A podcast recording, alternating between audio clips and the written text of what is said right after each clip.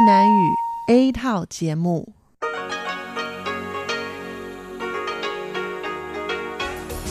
Đây là Đài Phát thanh Quốc tế Đài Loan RTI.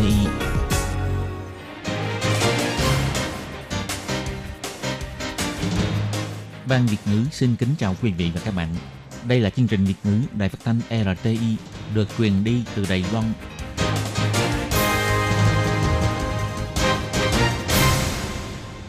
Tường Vi xin chào quý vị và các bạn. Chào mừng các bạn đến với chương trình phát thanh Việt ngữ Đài RTI. Các bạn thân mến, hôm nay là thứ Ba, ngày 4 tháng 12 năm 2018, tức là 27 tháng 10 âm lịch năm Mậu Tuất. Chương trình Việt ngữ của Đài RTI hôm nay sẽ được mở đầu bằng bản tin thời sự Đài Loan. Tiếp theo là phần tin vắn lao động nước ngoài. Sau đó là các chuyên mục, tiếng Hoa cho mỗi ngày, ẩm thực và giải trí. Cuối cùng sẽ được khép lại bằng chuyên mục Phụ nữ thời nay. Trước tiên xin mời quý vị và các bạn cùng theo dõi nội dung tóm lược của bản tin thời sự Đài Loan. Bộ Ngoại giao Đài Loan cho biết các quan chức Anh Quốc công khai khẳng định cống hiến của Đài Loan trong hội nghị lần thứ 24 của Liên Hợp Quốc về biến đổi khí hậu. Cựu Tổng thống Mỹ George Bush từ trần, Viện trưởng Viện Lập pháp Tô Gia Toàn sẽ đến Mỹ tham gia lễ truy điệu. Hộ chiếu Đài Loan xếp thứ 28 trong danh sách hộ chiếu quyền lực nhất thế giới. 90% người ung thư thực quản là nam giới, nguyên nhân chủ yếu do thường xuyên hút thuốc uống rượu. Đài Loan nâng mức phạt cao nhất lên 1 triệu Đài tệ đối với trường hợp mang sản phẩm thịt nhiễm virus tả lợn châu Phi. Cuối cùng là kem hoa tuyết Đài Loan lọt vào top 50 món tráng miệng ngon nhất thế giới. Sau đây xin mời quý vị cùng theo dõi nội dung chi tiết.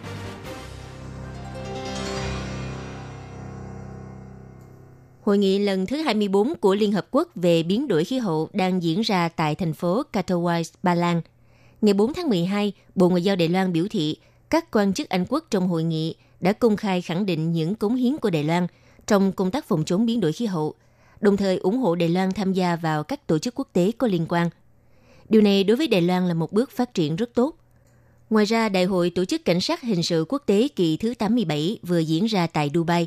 Bộ Ngoại giao Đài Loan chỉ ra rằng các nước trong khu vực châu Âu như Đức, Anh, Pháp và Ý là những nước có suy nghĩ tương tự đều biểu đạt ủng hộ sự tham gia của Đài Loan.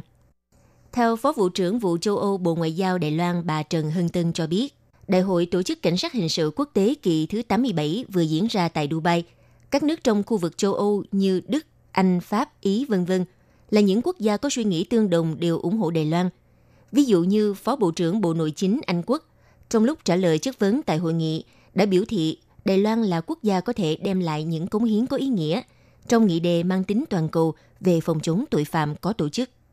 Không những thế, trong hội nghị lần thứ 24 của Liên Hợp Quốc về biến đổi khí hậu, ngài Mark Field, Phó Bộ trưởng Sự vụ Châu Á-Thái Bình Dương thuộc Bộ Ngoại giao Anh Quốc, cùng ngài Claire Berry, Phó Bộ trưởng Bộ Chiến lược Ngành nghề Sản xuất và Năng lượng Thương nghiệp Anh Quốc, cả hai trong lúc trả lời chất vấn đã công khai khẳng định những cống hiến của Đài Loan trong công tác phòng chống biến đổi khí hậu, đồng thời ủng hộ Đài Loan tham gia các tổ chức quốc tế có liên quan.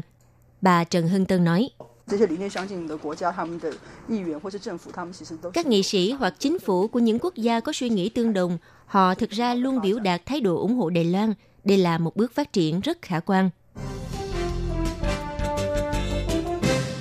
Vào 22 giờ 10 phút ngày 30 tháng 11 theo giờ địa phương, cựu Tổng thống Mỹ George Herbert Walker Bush là Tổng thống nhiệm kỳ thứ 41 của Mỹ đã từ trần, hưởng thọ 94 tuổi. Sáng ngày 4 tháng 12, Viện trưởng Viện Lập pháp Tô Gia Toàn, trong lúc chủ trì cuộc họp thương thảo với đảng đối lập, ông biểu thị vào chiều cùng ngày sẽ khởi hành chuyến đi Mỹ, đại diện cho chính phủ Đài Loan tham gia lễ truy điệu của Tổng thống George Bush, đồng thời dự kiến sẽ trở về Đài Loan vào ngày 7 tháng 12. Viện trưởng Viện Lập pháp Tô Gia Toàn phát biểu trên trang Facebook biểu thị vô cùng thương tiếc trước sự ra đi của cựu Tổng thống George Bush. Ông viết, một người bạn thân thiết của Đài Loan đã vĩnh viễn rời xa chúng ta. Viện trưởng Viện Lập pháp Tô Gia Toàn cho biết, cựu Tổng thống George Bush vô cùng thân thiện với Đài Loan. Sau khi mãn nhiệm, ông từng tới thăm Đài Loan. Ông từng nói nền dân chủ đã được chứng kiến tại Đài Loan. Có thể nói ông là một trong những người bạn Mỹ quan trọng nhất của Đài Loan. Hôm nay ông từ trần khiến mọi người vô cùng thương tiếc. người dân Đài Loan sẽ mãi mãi ghi nhớ những tình cảm và tình hữu nghị của ông dành cho Đài Loan trong suốt những năm qua. Theo báo cáo chỉ số hộ chiếu do công ty tư vấn tài chính toàn cầu Arton Capital công bố, kết quả đánh giá mới nhất cho biết, hộ chiếu Trung Hoa Dân Quốc xếp thứ 28 trong danh sách hộ chiếu quyền lực nhất thế giới. Hộ chiếu của Tiểu Vương quốc Ả Rập Thống nhất được xếp hạng là hộ chiếu quyền lực nhất thế giới. Tờ báo Daily Mail cho đăng tải thông tin bảng xếp hạng mới nhất. Quốc gia Tiểu Vương quốc Ả Rập Thống nhất là nước có hộ chiếu quyền lực nhất thế giới. Từ ngày 1 tháng 12 có thêm 4 quốc gia được miễn thị thực.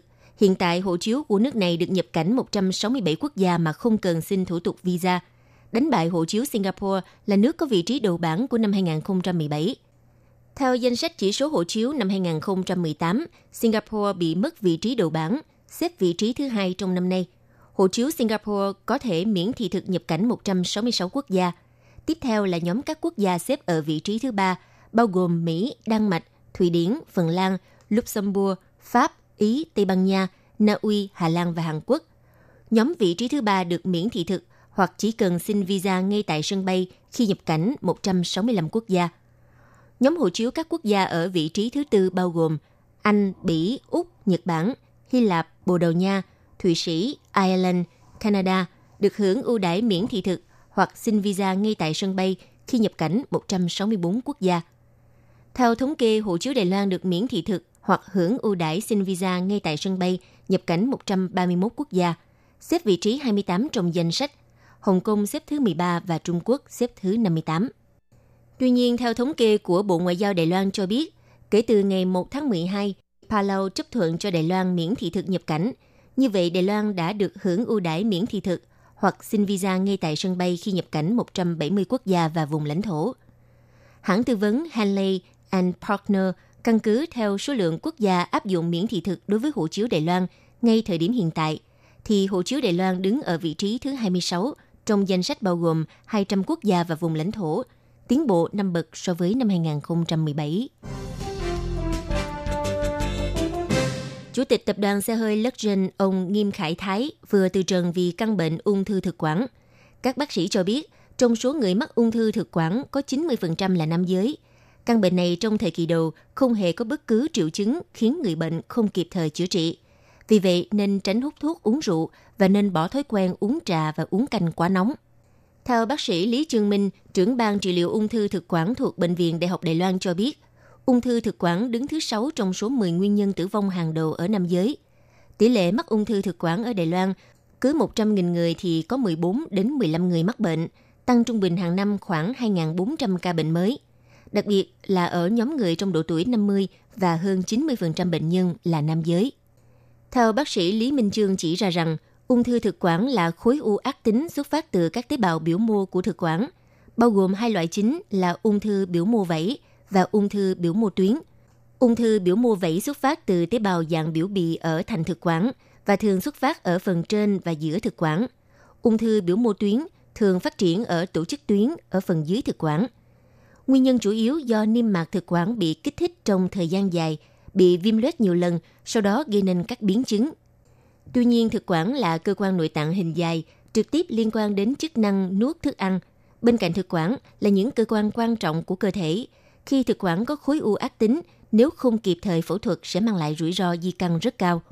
Do ung thư thực quản giai đoạn đầu thường không có những triệu chứng cụ thể, vì thế 80% bệnh nhân khi phát hiện có dấu hiệu lạ thì khối u ác tính đã làm tắc nghẽn thực quản. Khi không thể nuốt thì bệnh nhân mới đi khám bác sĩ, lúc này căn bệnh đã đi vào thời kỳ thứ 2 hoặc giai đoạn cuối, thậm chí đã di căn ra các cơ quan khác.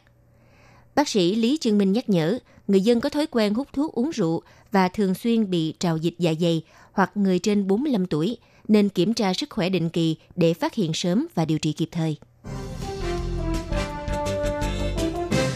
Để thắt chặt quản lý dịch tả lợn châu Phi trong nước, Ủy ban Nông nghiệp Đài Loan cho biết gần đây dịch tả lợn châu Phi tại Trung Quốc chỉ trong thời gian 3 tháng đã lan rộng trên 20 tỉnh thành Trung Quốc. Hiện có 81 ca nhiễm dịch tả lợn châu Phi. Theo Ủy ban Nông nghiệp đánh giá đây là thời điểm dịch tả lợn châu Phi bùng phát lên đến đỉnh điểm tại Trung Quốc. Tuy nhiên, thông tin truyền thông Trung Quốc chỉ dẫn số liệu của Cục Chăn nuôi và Thú y Bộ Nông nghiệp Trung Quốc và thông báo dịch bệnh đang có chiều hướng chậm lại. Mặc dù truyền thông Trung Quốc đã nhấn mạnh đã hủy bỏ lệnh phong tỏa đối với 27 địa điểm xảy ra dịch bệnh, nhưng Đài Loan đã lần thứ ba phát hiện sản phẩm làm từ thịt nhập cảnh từ Trung Quốc nhiễm virus. Trong đó tại sân bay Cao Hùng phát hiện sản phẩm lạp xưởng Cáp Nhĩ Tân sau khi đi kiểm nghiệm cho kết quả sản phẩm nhiễm virus tả lợn. Phía Đài Loan cho rằng tình hình dịch bệnh tại Trung Quốc vẫn chưa được kiểm soát như những gì truyền thông Trung Quốc thông báo. Ngoài ra, hải quan các nước như Nhật Bản, Hàn Quốc và Thái Lan đều phát hiện khách Trung Quốc mang sản phẩm lạp xưởng nhập cảnh và kiểm tra thấy có gen của virus tả lợn châu Phi.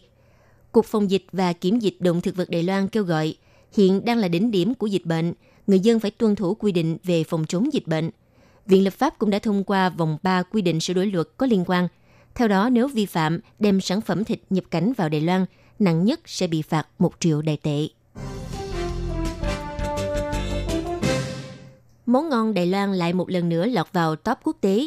Trong một bài viết của CNN về danh sách top 50 món ăn tráng miệng ngon nhất thế giới, trong đó bao gồm món bánh phô mai Nhật Bản, xôi xoài Thái Lan v.v. Món tráng miệng Đài Loan lọt vào danh sách này không phải là bánh dứa hoặc là trà sữa trân châu, mà là kem hoa tuyết. Tác giả bài viết còn chỉ đích danh món kem hoa tuyết chợ đêm Sĩ Lâm Đài Bắc là nổi tiếng nhất. Một số người dân cho rằng món ngon Đài Loan nổi tiếng là món khoai dẻo, bánh bi khoai lang chiên hoặc kem xoài đá bào. Tuy người Đài Loan nghĩ như vậy, nhưng người nước ngoài lại cho rằng món kem hoa tuyết là niềm tự hào của Đài Loan. Theo nhà văn bà Smith, trước đây là thợ làm bánh ngọt, cho biết, khi viết bài cho CNN của Mỹ, bà đã liệt kê danh sách 50 món tráng miệng ngon nhất thế giới. Trong đó có món kem hoa tuyết của Đài Loan. Món kem hoa tuyết dâu tươi cùng với sữa bò, sau khi đông lại thành đá sẽ bào thành từng lớp kem xếp chồng lên nhau màu hồng phấn, trông vừa mịn vừa đẹp. Đây chính là kem hoa tuyết dâu, sản phẩm mới của cửa hàng. Phía bên trên lớp kem xếp thêm từng lớp dâu tươi, sau đó thêm sữa đặc và bánh tiramisu. Như thế là đã hoàn thành món kem hoa tuyết dâu tươi thơm ngon, khiến cho du khách Hàn Quốc khen không ngớt lời. Tác giả chuyên mục cho biết, kỹ thuật đá bào điệu nghệ xếp chồng nhiều lớp lên nhau khiến những món ngon khác khó mà cạnh tranh với kem hoa tuyết Đài Loan. Món này đã trở thành món kinh điển nhất trong chợ đêm Sĩ Lâm. Như vậy, danh sách 50 món tráng miệng ngon nhất thế giới bao gồm bánh rắn mè Trung Quốc, bánh phô mai Nhật Bản, bánh tiramisu, gelato của Ý, bánh táo tarlin Pháp, bánh tart chanh kiểu Pháp, chè hạt lựu nước dừa và xôi dừa của Thái Lan v.v. Các món ăn vặt mặn ngọt Đài Loan vô cùng phong phú, có vô số người hâm mộ trung thành trong và ngoài nước. Lần này, món kem hoa tuyết lọt vào danh mục món tráng miệng ngon nhất thế giới, một lần nữa đưa ẩm thực Đài Loan tỏa sáng trên toàn thế giới. Quý vị và các bạn thân mến, vừa rồi là bản tin thời sự Đài Loan do Tường Vi biên tập và thực hiện. Trước khi kết thúc, xin được điểm lại nội dung chính của bản tin ngày hôm nay. Bộ Ngoại giao Đài Loan cho biết các quan chức Anh Quốc công khai khẳng định cống hiến của Đài Loan trong hội nghị lần thứ 24 của Liên Hợp Quốc về biến đổi khí hậu. Cựu Tổng thống Mỹ George Bush từ trần, Viện trưởng Viện Lập pháp Tô Gia Toàn sẽ đến Mỹ tham gia lễ truy điệu. Hộ chiếu Đài Loan xếp thứ 28 trong danh sách hộ chiếu quyền lực nhất thế giới. 90% người ung thư thực quản là nam giới, nguyên nhân chủ yếu do thường xuyên hút thuốc uống rượu. Đài Loan nâng mức phạt cao nhất lên 1 triệu Đài tệ đối với trường hợp mang sản phẩm thịt nhiễm virus tả lợn châu Phi nhập cảnh. Cuối cùng là kem hoa tuyết Đài Loan lọt vào top 50 món tráng miệng ngon nhất thế giới. Quý vị và các bạn thân mến, vừa rồi là bản tin thời sự Đài Loan trong ngày. Một lần nữa xin cảm ơn sự chú ý lắng nghe của các bạn.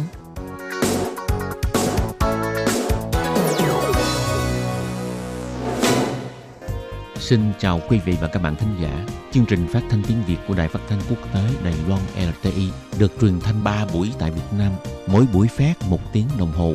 Buổi phát chính vào lúc 9 giờ đến 10 giờ tối hàng ngày giờ Việt Nam qua tần số SW 9625 kHz với sóng dài 31 m. Buổi phát lại lần 1 vào hôm sau 6 giờ đến 7 giờ sáng giờ Việt Nam qua tần số SW 11655 kHz với sóng dài 25 m. Buổi phát lại lần 2 vào hôm sau 6 giờ đến 7 giờ tối giờ Việt Nam qua tần số SW 15350 kHz với sóng dài 19 m. Ngoài ra tại Gia Nghĩa, Vân Lâm, Đài Nam có thể đón nghe chương trình phát thanh tiếng Việt qua tần số MW 1422 kHz vào lúc 7 giờ. Xin mời quý vị và các bạn tiếp tục đón nghe nội dung chương trình hôm nay.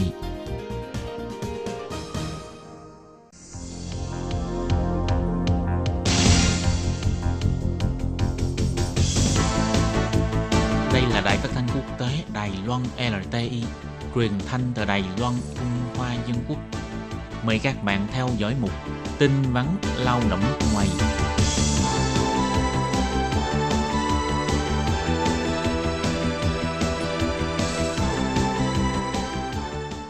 Thúy Anh và chị Lệ Phương xin kính chào quý vị và các bạn. Chào mừng các bạn đến với chuyên mục tin vắn lao động ngày hôm nay. Thúy Anh này, bình thường á, em có đi khám sức khỏe không? Lâu lâu thì cũng đi khám, nếu như mà người không được khỏe lắm thì vẫn phải đi thôi chị. Đó là có bệnh mới đi khám, còn bình thường một năm kìa, có đi khám sức khỏe coi mình có bị bệnh gì không á. Ừ, cái này thì khó lắm, bình thường ít đi lắm, tại vì đi thì phải tốn tiền nữa. Cho nên á, hôm nay mình đưa một cái thông tin đối với người lao động qua đây á, rất là hữu ích, đó là đi khám sức khỏe miễn phí.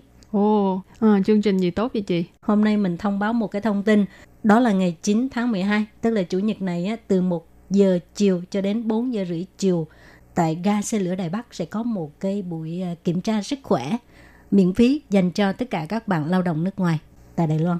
Vậy là cái chương trình này nó hoàn toàn miễn phí, rồi xong rồi cung cấp khám sức khỏe nè, xong rồi tư vấn y tế này kia cho các bạn lao động tại Đài Loan nữa. Các bạn nào mà có hứng thú có thể đến tham gia, hoặc là muốn được khám sức khỏe miễn phí cũng có thể đến tham dự. Nhưng mà cái ga xe lửa nó rộng như vậy á, các bạn tới đâu, cổng nào? Ga xe lửa rất là dễ lạc đường đúng không chị? Hôm đó thì cái hoạt động này sẽ được tổ chức ở cổng Tây, từ cổng Tây số 1 đến cổng Bắc số 3.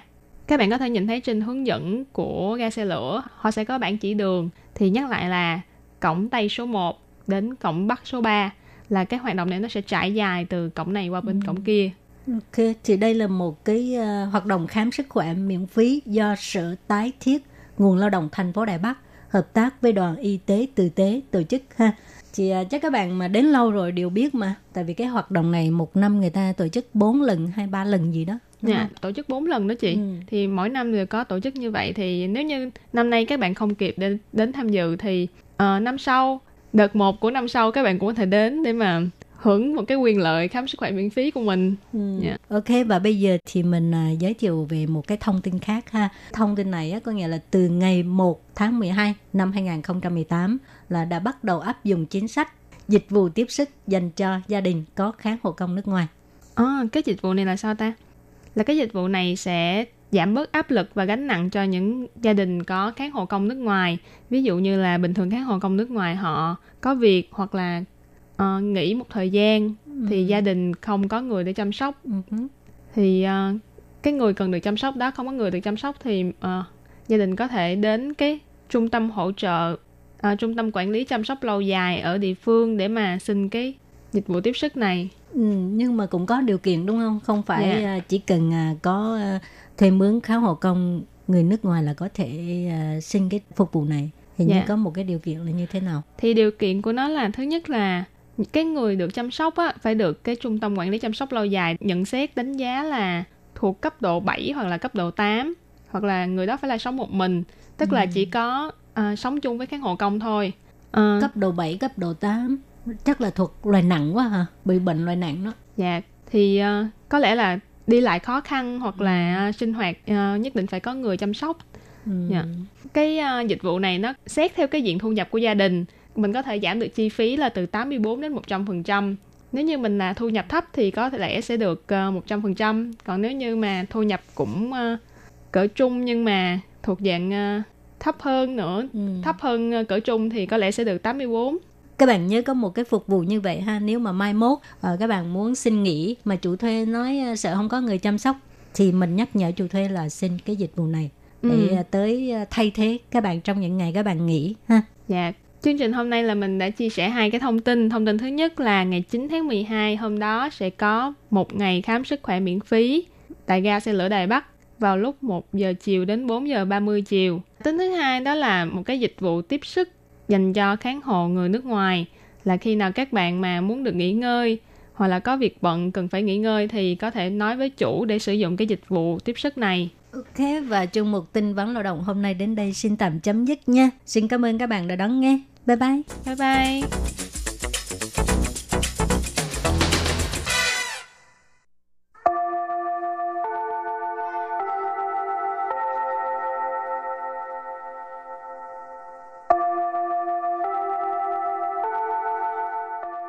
Xin mời quý vị và các bạn đến với chuyên mục Tiếng Hoa cho mỗi ngày do Hoàng Lam và Lệ Phương cùng thực hiện.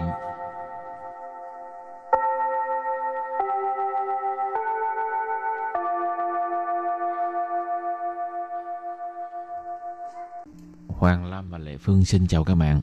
Có khi nào Lệ Phương gặp khó khăn mà không bao giờ vượt khỏi được không?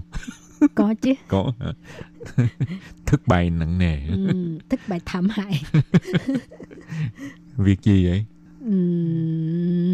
Việc này việc nọ. Còn anh Hoàng Lam cứ thuận lợi ha. Việc gì cũng suôn sẻ. Suôn sẻ, vượt qua khó khăn. Hôm nay mình học 2 câu ha. Câu số 1: cố lên, bạn chắc chắn sẽ vượt qua khó khăn. Câu số 2: cảm ơn sự khích lệ của bạn, mình sẽ cố gắng. Bây giờ mời các bạn lắng nghe cô giáo đọc 2 câu mẫu này bằng tiếng Hoa. 加油, 你一定可以度过难关的. 谢谢你的鼓励，我会加油的. Trước tiên xin giải thích câu mẫu số 1. 加油, 加油, cố lên, gắng lên. Thường các bạn hay hô to lên á, "加油加油." Đổ xăng. "加油" cũng có nghĩa là đổ xăng ha. Nì là bạn. Ý định, chắc chắn, nhất định. Có ý, có thể. Độ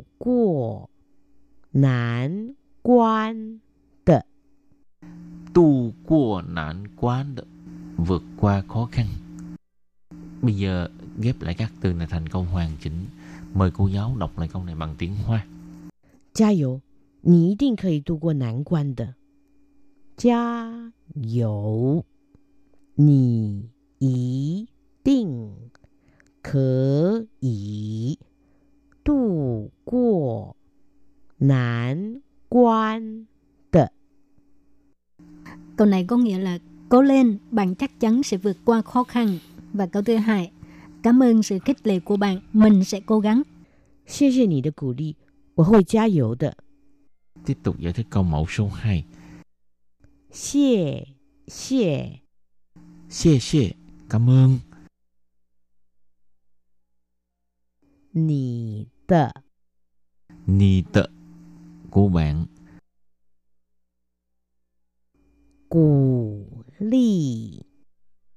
鼓励, sự khích lệ, sự động viên. 我, mình. 会, sẽ. 加油的, cố gắng. Bây giờ ghép lại các từ này thành câu hoàn chỉnh. Mời cô giáo đọc lại câu này bằng tiếng Hoa.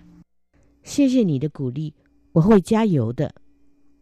谢谢你的鼓励，我会加油的. Câu này có nghĩa là cảm ơn sự khích lệ của bạn, mình sẽ cố gắng. Và bây giờ chúng ta bước sang phần từ vựng mở rộng.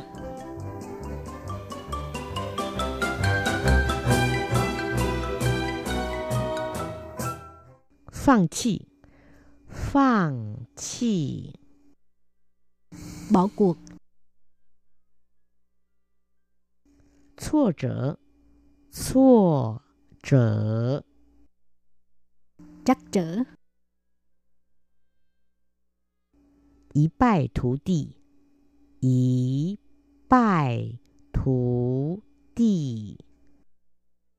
thất bại thảm hại. 坚忍不拔，坚忍不拔，tức là ý chí vững vàng, kiên định đó ha. 振作，振作， có nghĩa là vui lên hay là phấn khởi. Học, chúng ta đặt câu cho các từ vựng mở rộng. Từ thứ nhất, phang chi, bỏ cuộc. 加油,你快达到目的了,不要放弃. Gắng lên, bạn sắp sửa tới đích rồi, đừng có bỏ cuộc. Hảo, từ tiếp theo, 挫折, trắc trở ha. 你每次遇到挫折,你就放弃,我不喜欢你这个样子. Mỗi lần bạn gặp trắc trở đều bỏ cuộc, tôi không thích bạn như vậy. 一败涂地, thất bại thảm hại. 今天的比赛真的是一败涂地啊. 今天的比赛真的是一败涂地. Cuộc thi hôm nay đúng là thất bại thảm hại. 坚韧不拔. 靠着坚韧不拔的毅力,他终于完成这个研究计划. 靠着坚韧不拔的毅力,他终于完成这个研究计划. Nhờ ý chí vững vàng, nhờ ý chí kiên định như vậy, rốt cuộc anh ấy đã hoàn thành cho kế hoạch nghiên cứu này. Cái nghiên cứu chi hoa tức là kế hoạch nghiên cứu này. Đó, từ cuối cùng. Chân ruộng, vui lên, phấn khởi. Nì yào chân ruộng y tiền, bù yào chửi sang. Bạn phải vui lên, đừng có buồn rầu, đừng có buồn bã. Chửi sang, buồn nản. Nản chí. Và trước khi chấm dứt bài học hôm nay, xin mời các bạn ôn tập lại 2 câu mẫu.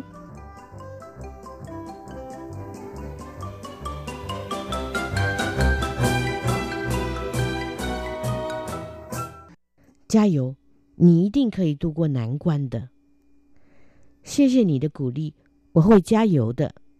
Trước tiên xin giải thích câu mẫu số 1. Gia yếu. Gia yếu, cố lên, gắng lên. Thường các bạn hay hô to lên ha. Gia yếu, cố đổ lên, xăng, đổ xăng. Gia yếu cũng có nghĩa là đổ xăng ha. Nì, bạn, nì là bạn.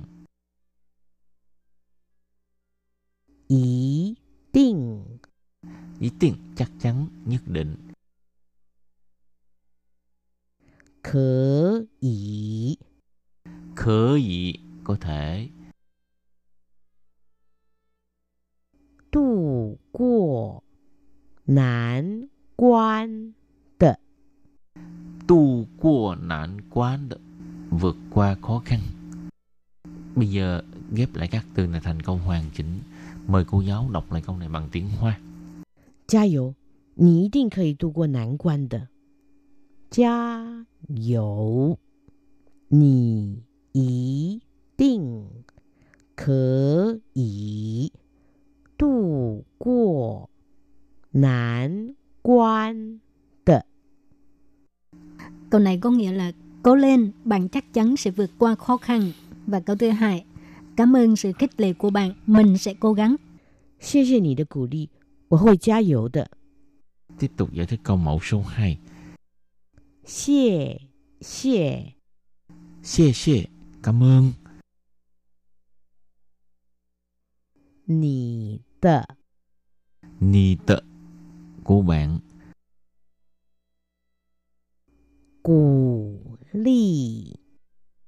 鼓励， sự khích lệ, sự động viên.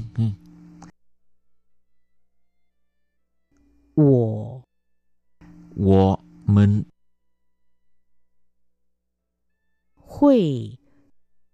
会 sẽ. 加油的 cố gắng. Bây giờ ghép lại các từ này thành câu hoàn chỉnh. Mời cô giáo đọc lại câu này bằng tiếng Hoa. 谢谢你的鼓励,我会加油的. 谢谢你的鼓励。 我会加油的. Câu này có nghĩa là cảm ơn sự khích lệ của bạn, mình sẽ cố gắng. Chuyên mục Tiếng Hoa cho mỗi ngày của hôm nay đến đây xin chấm dứt. Cảm ơn các bạn đón nghe. Chai trên. Bye bye.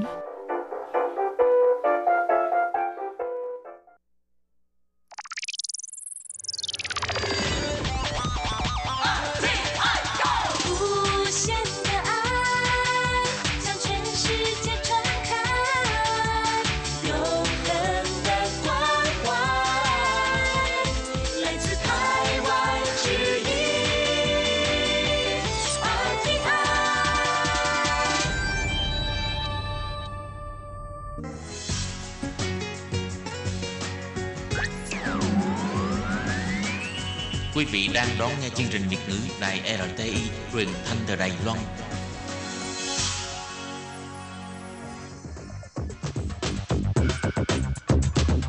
Chào mừng các bạn đến với chuyên mục ẩm thực và giải trí do Cẩm Hà thực hiện.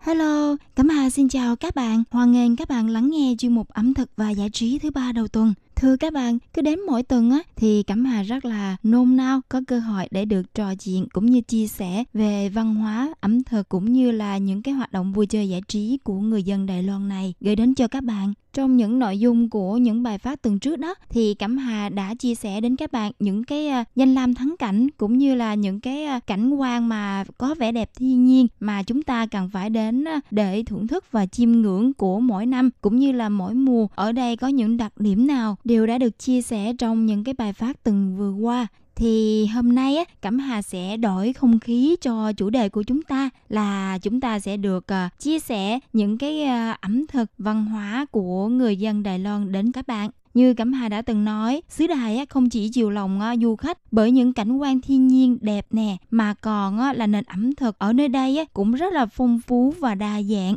Trong số những cái món ăn mà ở xứ Đài này đã từng kể qua đến cho các bạn thì ngay tại bây giờ phải kể đến một món ăn, vì món ăn này rất là thích hợp cho thời điểm hiện nay. Thích hợp là bởi vì khi mà ăn xong món ăn này thì các bạn sẽ cảm thấy ấm dần hơn cơ thể, đồng thời sẽ soi dịu được cái không khí lạnh bên ngoài, làm cho các bạn có cảm giác thật là thoải mái hơn. Như các bạn đã biết đấy, thời gian gần đây thì nhiệt độ đang bắt đầu giảm dần. Có một số nơi thì khí hậu trong một ngày thay đổi lên xuống rất là không ổn định, đặc biệt là những cái thời điểm mà vào buổi tối thì rất là lạnh. Với những cái buổi tối lạnh như thế này, có những cái cơn mà giá rét không có ổn định thì Cẩm Hà đề nghị các bạn nên thưởng thức món ăn này. Điều kỳ diệu ở đây là trong quá trình mà thưởng thức món ăn này mà Cẩm Hà muốn nhấn mạnh ở đây là món ăn này sẽ mang cho các bạn rất là nhiều cung bậc cảm xúc. Và đặc biệt ở chỗ là không chỉ bề ngoài mà những cái hương liệu cũng như là thành phần sản phẩm của món ăn cũng mang đến cho các bạn một cảm giác đầy đặn và phong phú.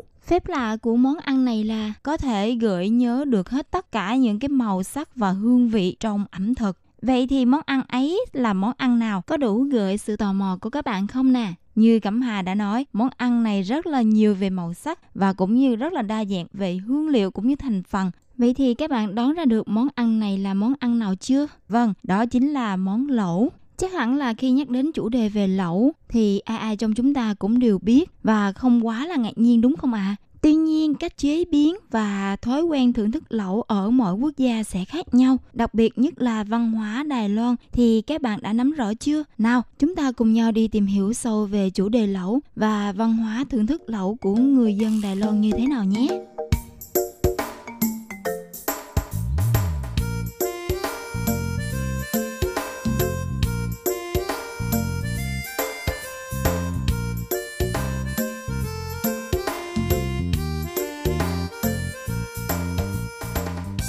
Các bạn, lẩu với cách chế biến theo kiểu mix là nhiều thứ và nhiều loại, thì với những sự khác nhau về thịt nè, hải sản cho đến những cái rau củ quả ăn kèm với bún, bánh phở hoặc là mì, cơm thì không biết là từ bao giờ đã trở thành một món ăn ngon, dễ ăn và phổ biến ở nhiều quốc gia. Không chỉ nhắc đến Đài Loan thôi các bạn, mà ngay cả những cái thành phố lớn nhỏ của người Hoa ở Trung Quốc hoặc là ở các quốc gia khác cũng đều yêu thích món ăn này. Và nếu mà các bạn xem những cái bộ phim truyền hình á, trước đây thì các bạn sẽ đều thấy ngay cả tại các nước như Hàn Quốc, Nhật Bản, Việt Nam cũng đều có xuất hiện món ăn này, cho thấy được cái sự ảnh hưởng của ẩm thực văn hóa của món ăn này đến các quốc gia rất là mạnh, đúng không ạ? Tuy nhiên, tùy theo đặc trưng của mỗi nước cũng như là sự yêu thích và thói quen của mỗi nước khác nhau thì hương liệu, mùi vị cũng như thành phần của lẩu cũng sẽ khác nhau. Đặc biệt là thói quen thưởng thức lẩu của họ cũng sẽ khác nhau đó các bạn ạ. Bởi vì khi mà Cẩm Hà đặc trưng đến Đài Loan này sinh sống và học tập đó các bạn, Cẩm Hà mới phát hiện ra rằng cách chế biến và thưởng thức lẩu của họ quả thật là khác nhau. Khi nhắc đến Hàn Quốc, các bạn sẽ cảm thấy là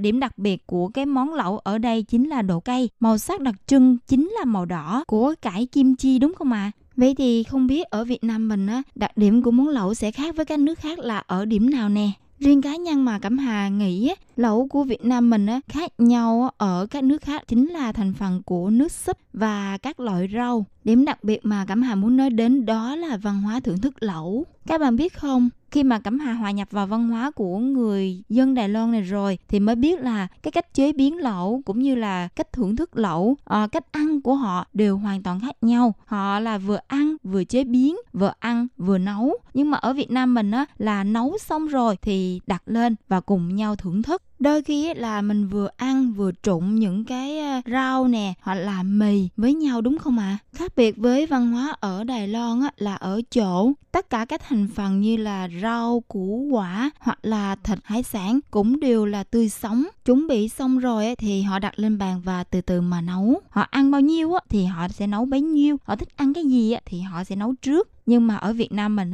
khi mà nồi lẩu đã được đặt lên bàn đồng nghĩa là chúng ta có thể thưởng thức bất cứ lúc nào, vì các thành phần chính như là thịt, hải sản cũng đã được nấu và làm chín xong rồi. Còn các thành phần phụ như rau, cải sẽ được từ từ cho vào trong lúc dùng bữa. Còn riêng nói về thành phần nước lèo, Cẩm Hà nhận thấy rằng nước lèo của Việt Nam sẽ rất là khác biệt. Tùy theo mà bạn order ăn lẩu gì, lẩu bò, lẩu dê hay là lẩu thập cẩm, thì hương vị nước lèo ở đây sẽ hoàn toàn khác nhau, không thể trộn lẫn vào nhau được. Nhưng nếu xét về nước lèo của Đài Loan sẽ có một nồi nước lèo chính được phân riêng trong các cái nồi lẩu nhỏ và để chuyên phục vụ cho các cái món lẩu thập cẩm thông thường. Dù cho các bạn chọn món chính là thịt bò, thịt gà, thịt heo hay là hải sản thì thành phần nước lèo cũng sẽ giống như nhau, chỉ khác ở chỗ là có những cái loại lẩu rất là đặc biệt. Sau đây Cẩm Hà sẽ chia sẻ, giới thiệu đến các bạn, đó chính là lẩu tứ xuyên. Đây là một cái loại lẩu mà khi các bạn đến Đài Loan các bạn sẽ thường xuyên nghe với cái tên gọi là mã la hù cua. Nếu như các bạn muốn hỏi Cẩm Hà với món lẩu mã la hù cua này có gì đặc biệt khác xa với những cái món ăn khác thì các bạn hãy để ý ngay cái tên gọi của nó. Mã la hù cua thì chắc chắn đặc điểm của nó sẽ là la, đúng không nào? Nhưng mà cái vị la ở đây không giống như là vị la của cải kim chi Hàn Quốc hoặc là lẩu Thái của Thái Lan nè. Và nó sẽ đặc biệt hơn khi nếu so sánh với lẩu của Việt Nam mình. Bởi vì trong các món lẩu của Việt Nam đó các bạn, thì lẩu cay nhất cũng là cái dạng của kiểu Thái chua cay. Nhưng mà khi nhắc về lẩu tứ xuyên kiểu cay này thì sẽ đặc biệt không chỉ màu sắc mà ngay cả cái hương vị bên trong của nước dùng. Vì thế với nước dùng đã đậm đà như thế này rồi các bạn thì cho dù các bạn ăn với cái nguyên liệu nào, thịt, hải sản hay là các loại rau, nước dùng cũng không thay đổi và hương vị cay cũng không có giảm dần đâu các bạn ạ. Chính vì vậy mà hương vị của lẩu tứ xuyên này đó nó rất là khác biệt so với những cái lẩu thông thường của Đài Loan. Chính vì vậy, đây là lý do mà Cẩm Hà sẽ đặc biệt giới thiệu đến cho các bạn về món lẩu tứ xuyên này.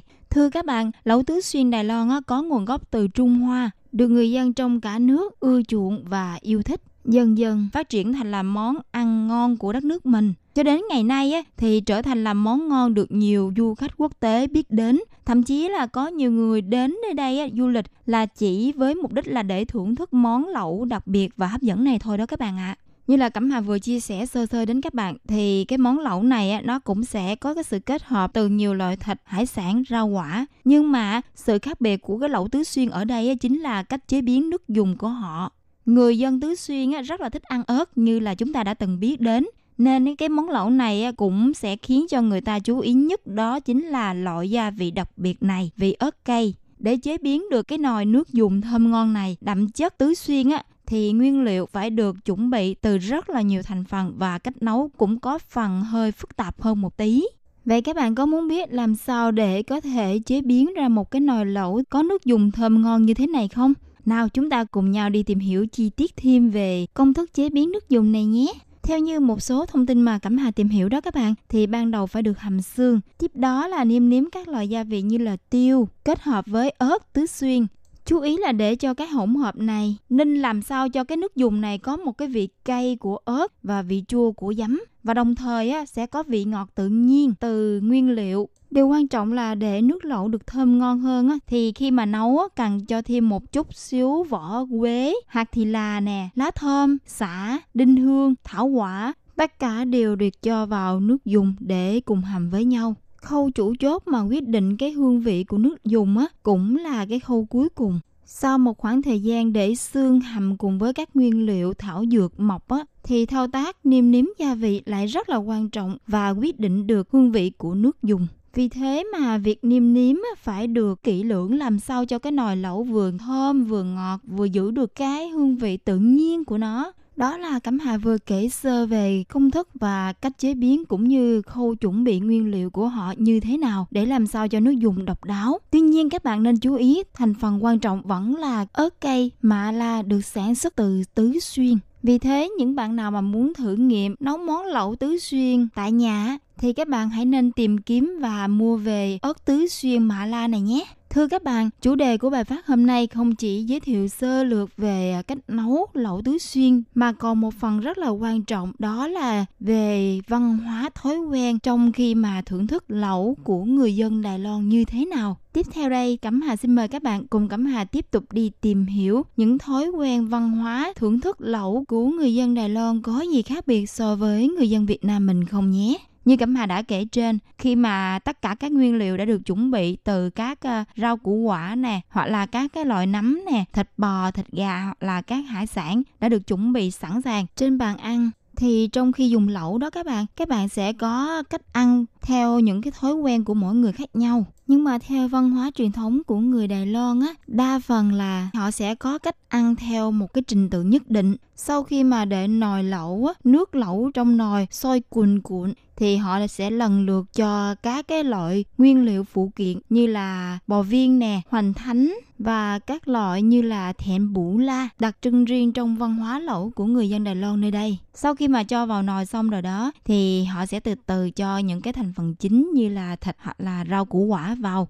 Có một điều mà khi các bạn tham gia văn hóa ẩm thực của người dân Đài Loan ở nơi đây các bạn sẽ dễ nhận thấy thói quen ẩm thực và yêu thích nước chấm của người dân ở nơi đây không khác gì của Việt Nam mình. Dù cho nước lèo đã được thấm đầy đủ các cái nguyên liệu cũng như là đã đậm đà rồi các bạn, nhưng họ cũng không quên đó chính là nước chấm. Cũng chính vì cái yêu cầu và thói quen trong ẩm thực của người dân nơi đây thì tại các quán mà phục vụ chuyên về lẩu đó các bạn cũng sẽ chuẩn bị rất là tinh tế và đầy đủ các cái nguyên liệu để phục vụ cho nước chấm. Và tùy theo yêu thích của mỗi người thì sẽ có mỗi loại nước chấm khác nhau đó các bạn ạ. Nhắc đến phần nước chấm làm cho Cẩm Hà nhớ lại những ngày đầu Cẩm Hà đến nơi đây để sinh sống đó các bạn. Thì thật là thú vị khi mà được trải nghiệm những cái văn hóa ẩm thực của nước bạn. Lần đầu tiên mà được ăn lẩu của Đài Loan khi mà chọn nước chấm để cho thích hợp nhất ăn với phần lẩu của mình. Các bạn có biết là khi ấy Cẩm Hà đã bối rối cỡ nào không ạ? Bởi vì không biết chọn như thế nào để thích hợp và cũng không biết cái mùi vị mình chọn có đúng hay không.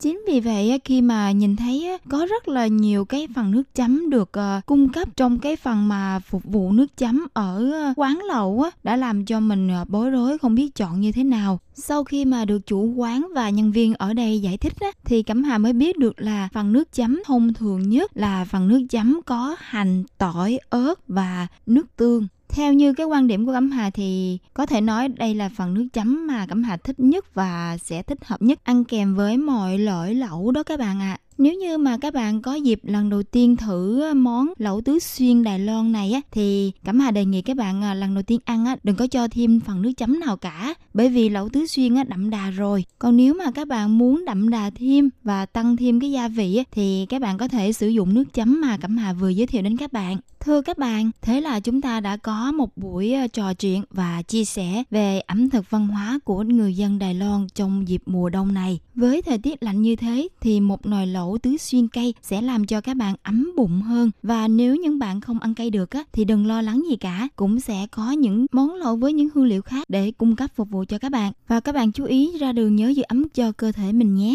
Các bạn ơi, thế là 15 phút chúng ta trò chuyện đã kết thúc. Cẩm Hà hy vọng các bạn sẽ tiếp tục đồng hành cùng Cẩm Hà trong chuyên mục ẩm thực và giải trí thứ 3 tuần tới, cũng chính trong khung giờ này. Các bạn nhớ đón nghe nha. Cẩm Hà xin chào và hẹn gặp lại. Bye bye.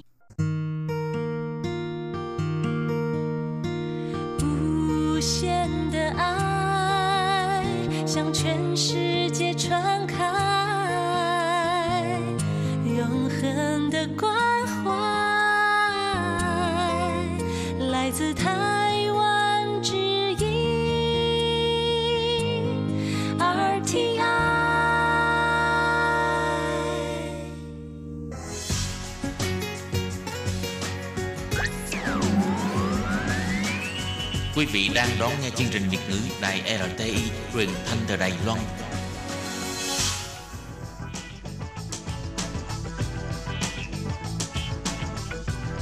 Chào mừng quý vị đến với chuyên mục Phụ nữ thời nay do Tú Linh thực hiện. Phụ nữ thời nay hãy tự tin và mạnh mẽ là chính mình.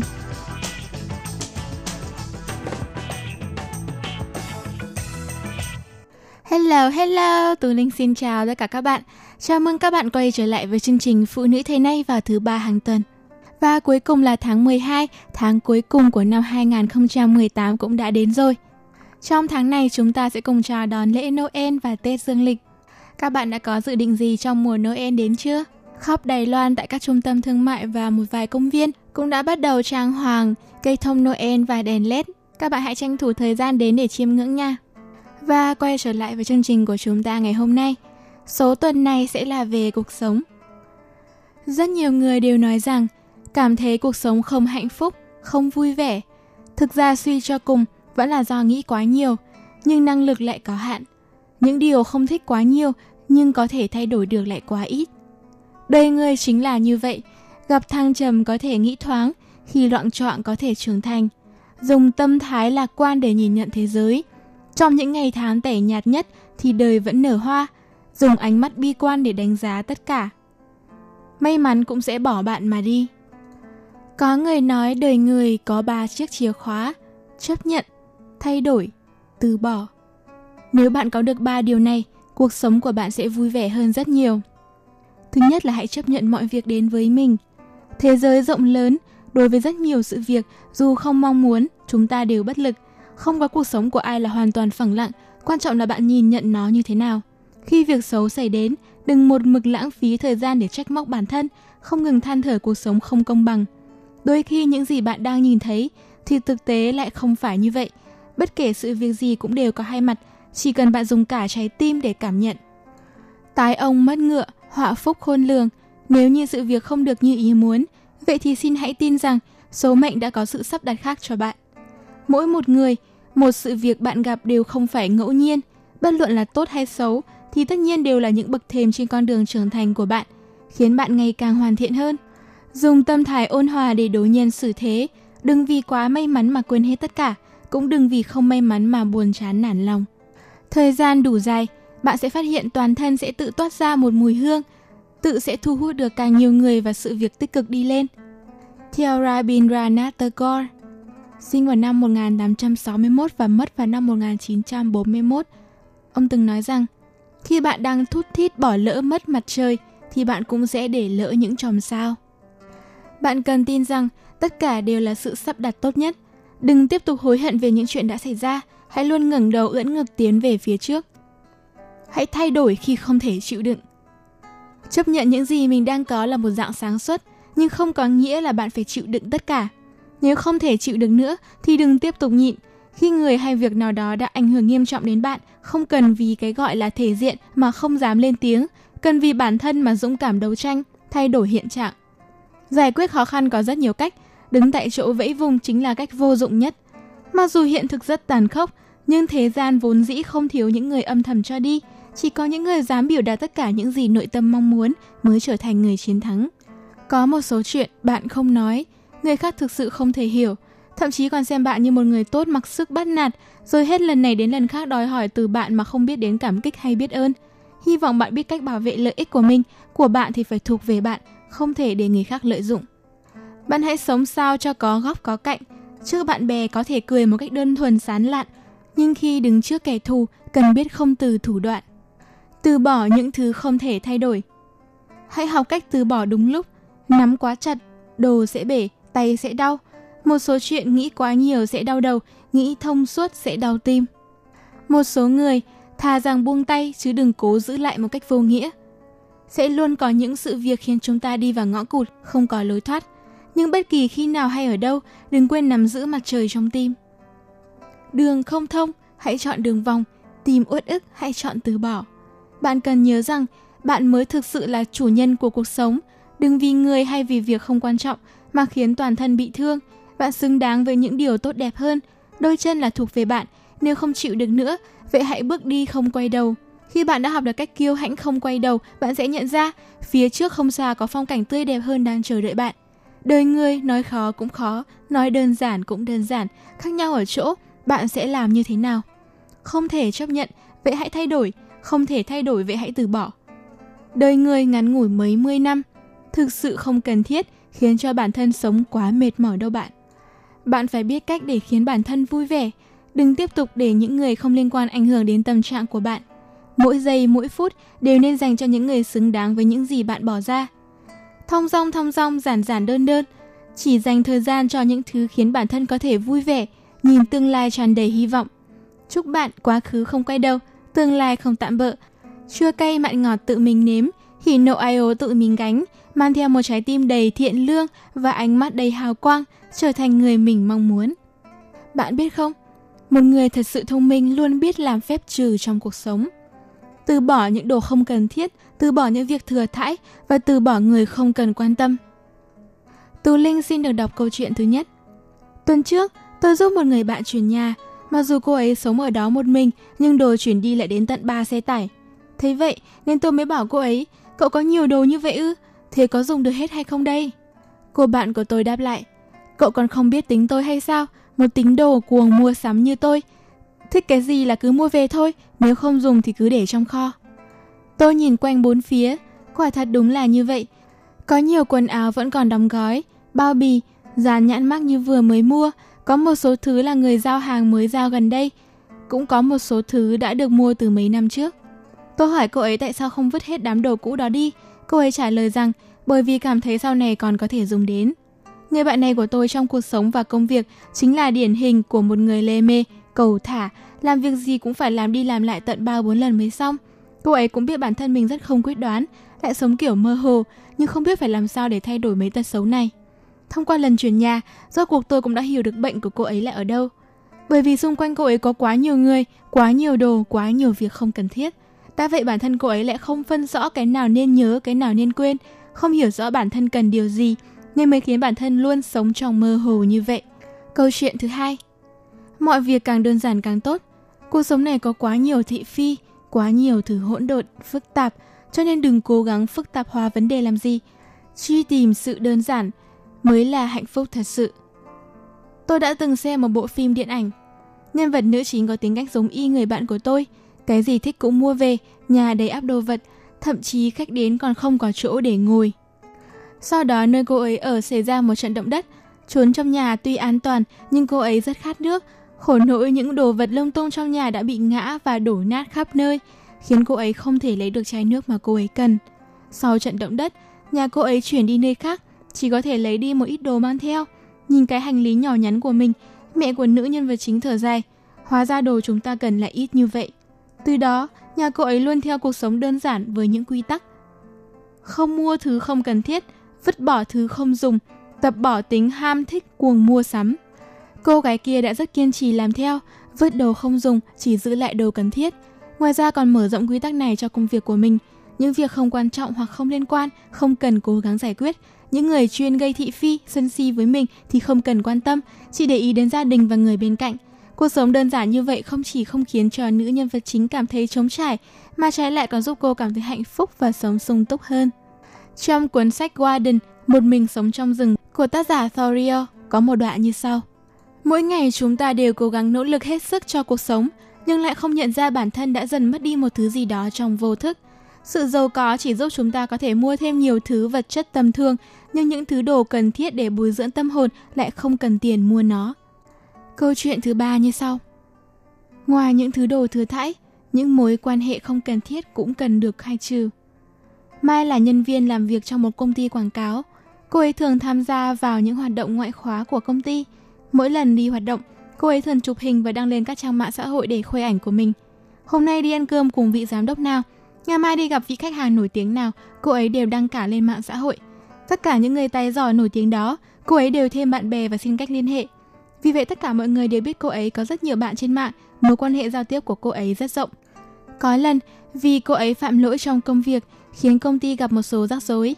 Cấp trên của cô ấy đã rất tức giận và ra lệnh cho cô ấy phải có kế hoạch giải quyết vấn đề trong vòng 2 ngày, nếu không cô ấy sẽ bị đuổi việc. Vì quá lo lắng, nên khi vừa trở về bàn làm việc của mình, cô ấy đã lập tức gọi điện đến những người bạn tai to mặt lớn mà cô ấy quen trước đây để nhờ giúp đỡ.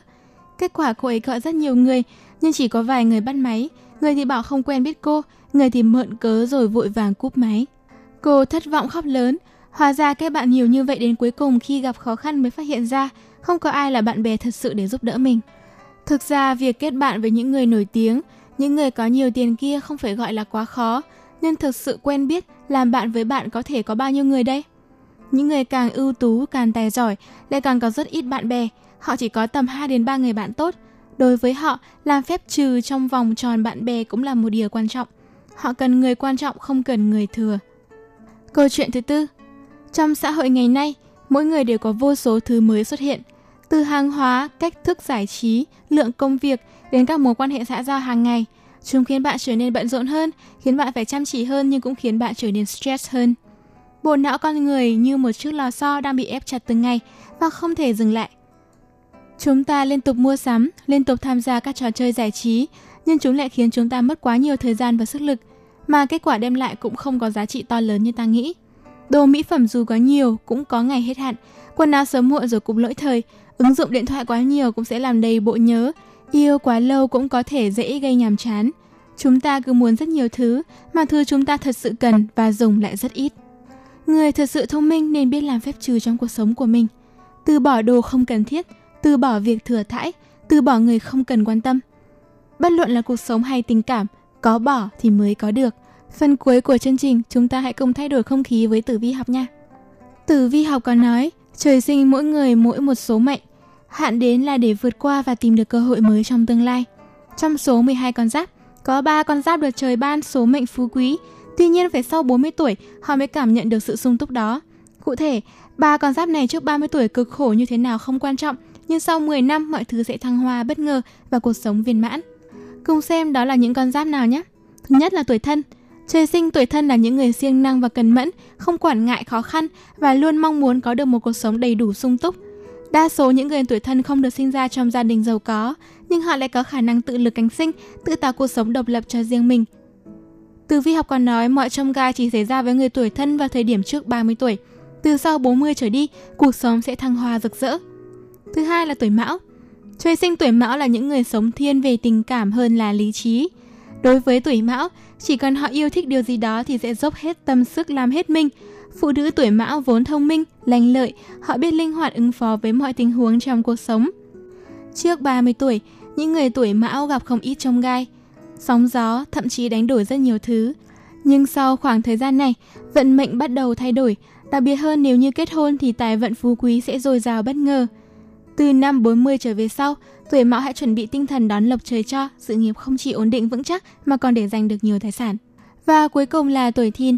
Trong số 12 con giáp, tuổi Thìn là con giáp được trời ban mệnh phú quý bậc nhất. Họ có thể không sinh ra trong gia đình giàu có, nhưng họ có thể tự làm giàu cho bản thân mình và còn phú quý hơn thế về hậu vận. Tuy nhiên, những năm tháng đầu đời, tuổi Thìn không chịu ít vất vả một chút nào. Những người tuổi Thìn vốn kiên cường, mạnh mẽ, họ không bao giờ bỏ qua bất kỳ cơ hội nào để có thể xây dựng cuộc sống sung túc. Vì vậy trong những năm tháng tuổi trẻ, tuổi Thìn gặt hái không ít thành công. Tuy nhiên, chuyện gì cũng có hai mặt, thành công đến quá sớm cũng có thể kéo theo những thất bại không ngờ. May mắn, tuổi Thìn là những người có bản lĩnh nên họ đã vượt qua mọi thứ một cách ngoạn mục. Thời lượng chương trình của chúng ta sắp hết rồi. Tú Linh xin chào và hẹn gặp lại các bạn vào thứ 3 tuần sau. Bye bye! Hộp thư ban Việt ngữ Vietnamese Service PO Box 123-199 Taipei 11199. Còn thư từ của thính giả Việt Nam xin gửi đến hộp thư số 104 Hà Nội, Việt Nam. Số máy phát 886 2 2885 2254.